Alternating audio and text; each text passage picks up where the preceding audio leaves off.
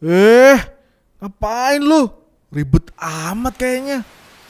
Ini lagi benerin antena gua. Mau nonton upacara penutupan Olimpiade nih. Yaelah, 2021 masih aja benerin antena. Nonton via streaming yang berbayar dong bro Gambarnya lebih jernih, bening, kayak air galon Sayang bro duitnya bro. Mending buat jud eh investasi maksudnya. Ngomong-ngomong, berarti lu ngikutin Olimpiade banget dong nih Banget bro, gelaran Olimpiade sekarang itu wah seru banget. Setuju sih Apalagi atlet Indonesia berhasil mempertahankan tradisi medali emas Duh, Gemeteran banget kemarin nonton pertandingan final Grecia Apriani kan banget bro. Tapi soal medali emas kayaknya menarik nih kalau kita bahas nih. Betul, luapan kebahagiaan para atlet mendapatkan medali emas kelihatan banget pas mereka berpose tuh ya kak. Wah bener banget tuh Kayaknya emang gigit medali itu udah kayak pose yang wajib kayaknya Dan khusus setiap kali atlet dapat medali emas pasti digigit Tapi gue agak penasaran deh, kenapa ya atlet tiap menang itu gigit medali?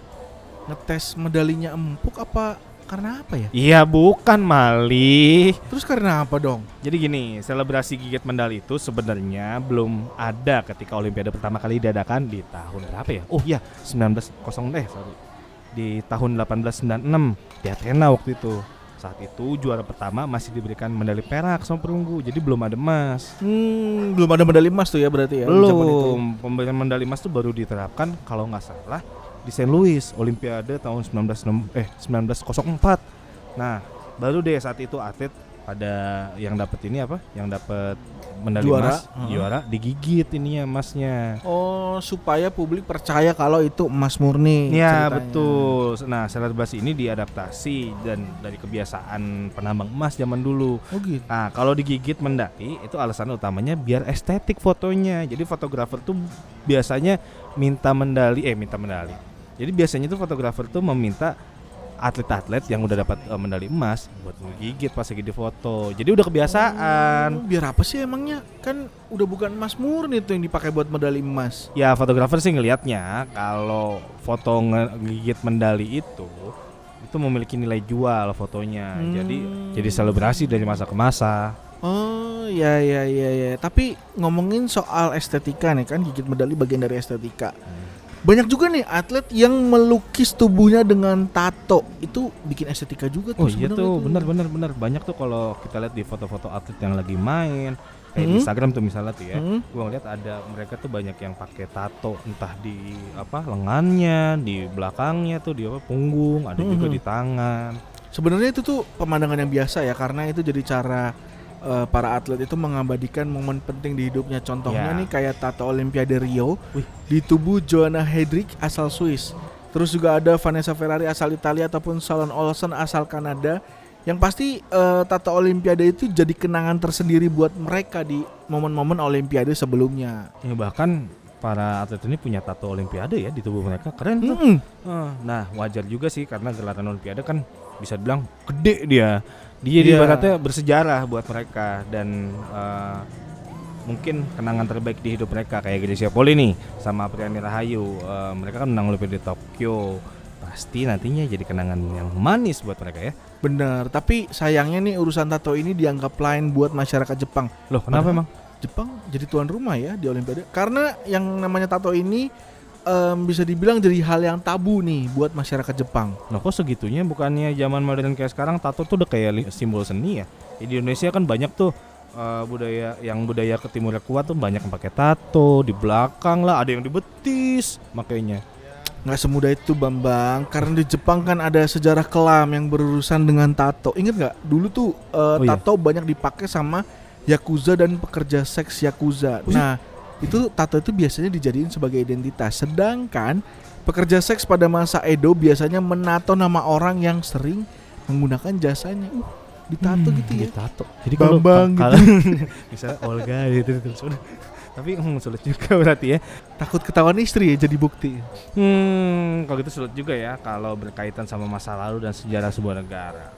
Pasti stigmanya itu tidak terbentuk begitu aja karena Jepang memiliki sejarah yang mengartikan tato sebagai ya identitas seorang kriminal lah ya.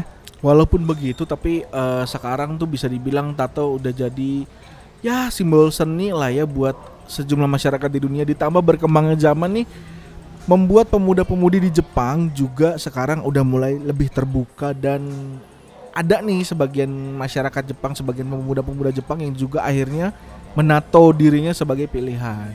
Ya, memang tapi wajar ya eh, mereka mengekspresikan NATO di badannya itu atlet-atlet karena memang kenangan dan memang ini eh, Olimpiade tuh perlu dikenang karena merupakan event terbesar di dunia dan kalau berprestasi di sana tuh emang eh, jadi sebuah kebanggaan dan prestasi. Iya, karena kan mereka juga berjuang buat dapetin medali yang tadi kita obrolin di awal Hmm. nih, jadi kebanggaan buat eh, masyarakat di negaranya masing-masing. Ya, meskipun prestasi Olimpiade itu bergengsi, tapi ada hal menarik lagi loh di Olimpiade Tokyo. Apaan tuh? Nah, Apaan tuh? ada atlet yang berbagi posisi juara. Jadi juara satunya ada dua. Bisa gitu? Bisa. Nah, itu di cabang olahraga lompat tinggi. Nah, ada dua Hmm. pemain nih. Pertama itu dari Qatar, namanya Mustas Basrim yang mengajukan ide kalau ada dua peraih medali emas. Hmm, Oke. Jadi di, di final itu dia harus bersaing sama Gianmarco Tamberi dari Itali. Nah, dua-duanya mereka harus melewati lompatan setinggi 2,39 meter. Tapi mereka berdua sama-sama berhasil di angka 2,37. Sama nih berarti. Sama, dua-duanya sama. Dan mereka gagal untuk setelah dua kali percobaan. Tapi pas lagi percobaan ketiga, Tamberi yang dari Itali, dia nggak bisa ngelanjutin karena dia cedera kakinya. Nah ini harusnya bisa jadi kesempatan kan buat si Basrim. Nah inilah yang namanya bisa dibilang apa ya kalau dalam olahraga tuh ini bisa dibilang contoh sportivitas yang ada di olahraga. Si Basim itu eh sebenarnya punya kesempatan untuk meraih emas, tapi dia lebih memilih untuk ya udah membagi emasnya membagi berdua. emasnya. Dia tidak mau karena melihat perjuangan dari si Tamberi ini eh, sangat berat. Gimana Oke. dia harus melompat tinggi Hmm. tapi dengan kondisi kaki yang eh, cedera. Dia nanya dulu nih ke eh, ke panitia, apakah bisa berbagi emas karena sama-sama eh, poinnya sama. Ternyata bisa berbagi emas mereka dan Basim pun akhirnya secara tegas mundur dari lompatan ketiga dan keduanya akhirnya dapat emas. Oke, tapi sebenarnya permintaan itu bukan tanpa sebab dong ya, karena kan eh, mereka tuh udah jadi teman baik jauh sebelum Olimpiade ini nih, udah jadi kenal, udah eh, berteman gitu ya dari Iya. yang gue baca juga. Jadi sohib lah udah lama Hmm. gitu. Tapi kejadian unik ini gak cuma berbagi emas aja nih. Ada juga kejadian unik yang terjadi ketika pertandingan loncat indah. Saat pertandingan final terlihat nih Tom Daly atlet loncat indah putra asal kalau Inggris tuh apa sih namanya? Kalau bukan Inggris doang. Britania Raya. Oh, Britania Raya. Britania Raya itu tertangkap kamera sedang menonton pertandingan tapi sambil ngejahit. Oh iya iya, iya. gue juga sempat lihat tuh dan baca beritanya juga pasti jadi sorotan tuh. Sampai disinggung akun resmi Olimpiade di sosial media. Nah, Deli ini sebenarnya nggak cuma sekali ketangkap kamera kan lagi ngerajut di tribun. Ternyata Iya. dia itu punya hobi yang bisa dibilang lumayan lama karena mulai dari pandemi awal hobi merajutnya tuh makin eh, makin ditekuninya karena dia Hmm. bilang merajut itu bisa jadi salah satu cara dia buat ngatur emosi selagi karantina selama masa pandemi dan cara merajut ini nih dia dapat dari kakeknya yang merupakan seorang angkatan laut. Wih, angkatan laut merajut ya. Makanya. Nah, para angkatan laut itu sering ngerajut buat membantu eh, menenangkan syaraf-syarafnya. Bahkan Deli juga punya akun Instagram khusus untuk memamerkan hasil rajutannya. Instagramnya @madewithlove by Tom Daly. Wih, Wih, keren. Jadi punya kegiatan baru ya selain jadi atlet selama pandemi, tapi ya kegiatan bermanfaat loh ini. Iya bermanfaat banget daripada cuma bengong-bengong doang kan selama masa pandemi. Tapi ada lagi nih fakta unik dari Olimpiade, yaitu pihak penyelenggara Olimpiade Tokyo kan nyediain kondom buat Hah? semua atlet. Tapi bukan buat seks. Tapi untuk meningkatkan kesadaran para atlet tentang HIV dan juga AIDS. Tapi Hmm. atlet Jessica Fox asal Australia ini memanfaatkan kondom yang disediakan untuk membantunya dalam bertanding nih. Eh, tahu, tahu, tahu, tunggu, tunggu, tunggu. Manfaatin kondom buat tanding. Pertandingan apaan emang?